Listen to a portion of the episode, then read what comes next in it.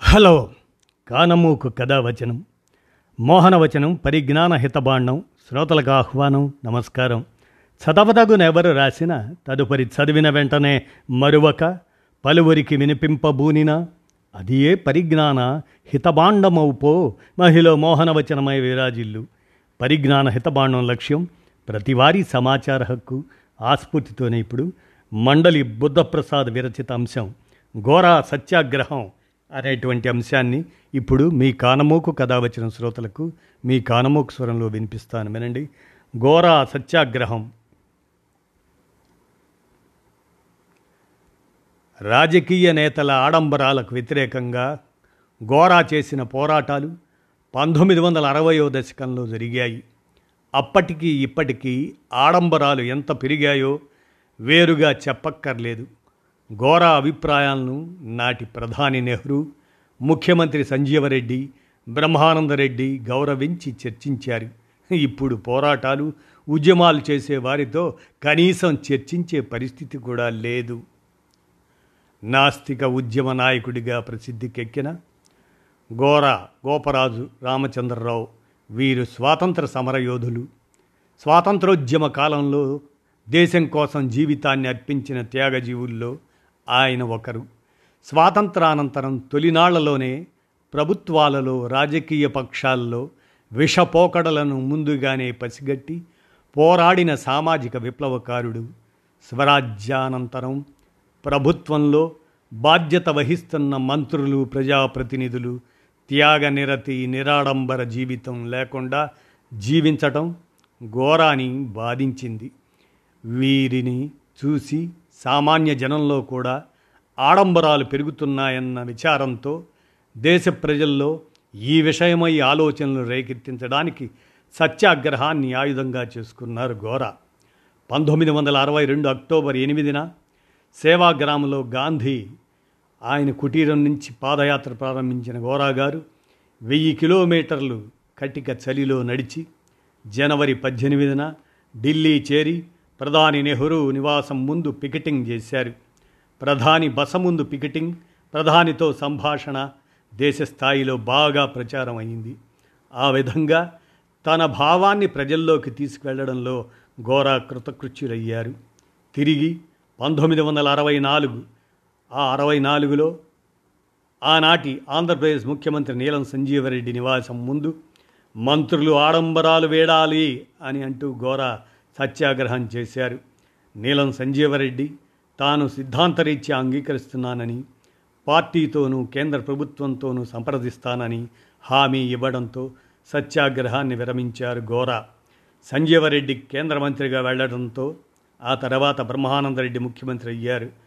మరలా బ్రహ్మానందరెడ్డి ఇంటి వద్ద సత్యాగ్రహం చేపట్టారు గోరా ఆ సమయంలో కురిసిన వర్షంలో వారు తడిచి గోరా గారు ముద్దయ్యారు. రెండు రోజుల తర్వాత సత్యాగ్రహులను మాట్లాడడానికి ఆహ్వానించారు. బ్రహ్మానందరెడ్డి రాయలసీమలో కరువు తాండవిస్తున్నదని మంత్రులు ఎమ్మెల్యేలు పూలదండలు వేయించుకోవద్దని అలా చేయరాదని దండలు బదులు పండ్లు స్వీకరించవచ్చునని మంత్రులు తమ భవనాల్లో పూల మొక్కలు తీసివేసి కూరగాయలు వాటి మొక్కలు పండ్ల మొక్కలు పెంచాలని గోరా సూచించారు.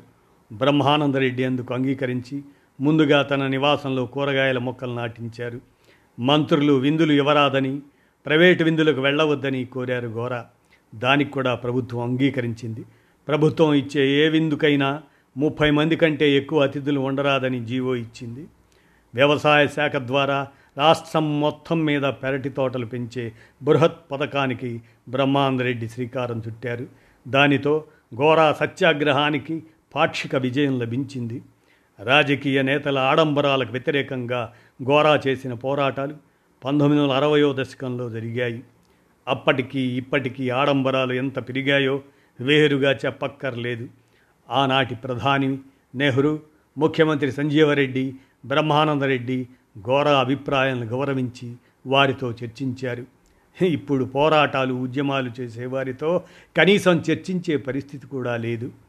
ఘోర ప్రభావం ఆనాటి సమాజంపై శాసనసభ్యులపై బాగా పడింది. వావిలాల సివికే రావు చిత్తజల్లు వెంకటకృష్ణారావు లాంటి వారు తమకున్న సౌకర్యాలను తగ్గించుకొని రైళ్ళలో కూడా రెండవ తరగతిలోనే ప్రయాణించేవారు. మా నాన్న అంటే ఈ మండలి బుద్ధప్రసాద్ గారి తండ్రి మండలి వెంకటకృష్ణారావు పూలదండలు వేయించుకోకపోవటం మంత్రి అయినా బస్సుల్లో ప్రయాణం చేయటం వంటి ని- నిర్ణయాలపై ఘోర ప్రభావం ఉండనే ఉంది. ఆ రోజుల్లో మంత్రులకు సాధారణమైన సెక్యూరిటీ ఉండేది. శాసనసభ్యులకు అసలు ఉండేది కాదు. ఇప్పుడు ముఖ్యమంత్రి మంత్రులు ఇల్లు కదిలితే ఎంత ఖర్చు అవుతుందో లెక్కే లేదు. ఇతర రాష్ట్రాల్లో కంటే ఈ ఆడంబరాలు మన రాష్ట్రంలోనే ఎక్కువ. ప్రజల సొమ్ము పొదుపుగా వాడాలన్న భావన నేటి ప్రభుత్వాల్లో పూర్తిగా తుడిచిపెట్టుకొని పోయింది. ఆనాడు మంత్రులు అధికారులు ప్రభుత్వ అతిథి గృహాలలో బస చేసేవారు. ఈనాడు విలాసవంతమైన హోటళ్ళలో దిగుతున్నారు. ఇప్పుడు ఘోరాలాగా ప్రశ్నించేవారే లేరు. ప్రశ్నించినా వినేవారు అంతకన్నా లేరు. మంత్రులు నౌకర్లు ప్రజలు వారి యజమానులు అన్న ఘోర నినాదం ఆనాడు దేశమంతటా మార్మోగింది. మంత్రులు లేకపోయినా ప్రజలు ఉంటారు. కానీ ప్రజలు లేకపోతే మంత్రులు ఉండరు అని దేశమంతటా తిరిగి చెప్పారు ఘోర. స్థిరమైన కొన్ని లక్ష్యాలతో వాటిని ప్రచారం చేయడంలో ఎదురైన ప్రతిబంధకాలకు తల ఒగ్గని జీవితం గోరాగారు గడిపారు. రోజు రోజుకి విలువలు కోల్పోతున్న నేటి సమాజాన్ని సంస్కరించడానికి గోరా జీవితం స్ఫూర్తిదాయకం కావాలి అంటూ మండలి బుద్ధప్రసాద్ వీరు మాజీ ఉపసభాపతి. ఘోరా గారి నూట ఇరవయో జయంతి సందర్భంగా వారి విరచించినటువంటి గోరా సత్యాగ్రహం అనేటువంటి అంశాన్ని మీ కానమోకు కథ వచ్చిన శ్రోతలకు మీ కానమోకు స్వరంలో వినిపించాను. విన్నారుగా? ధన్యవాదాలు.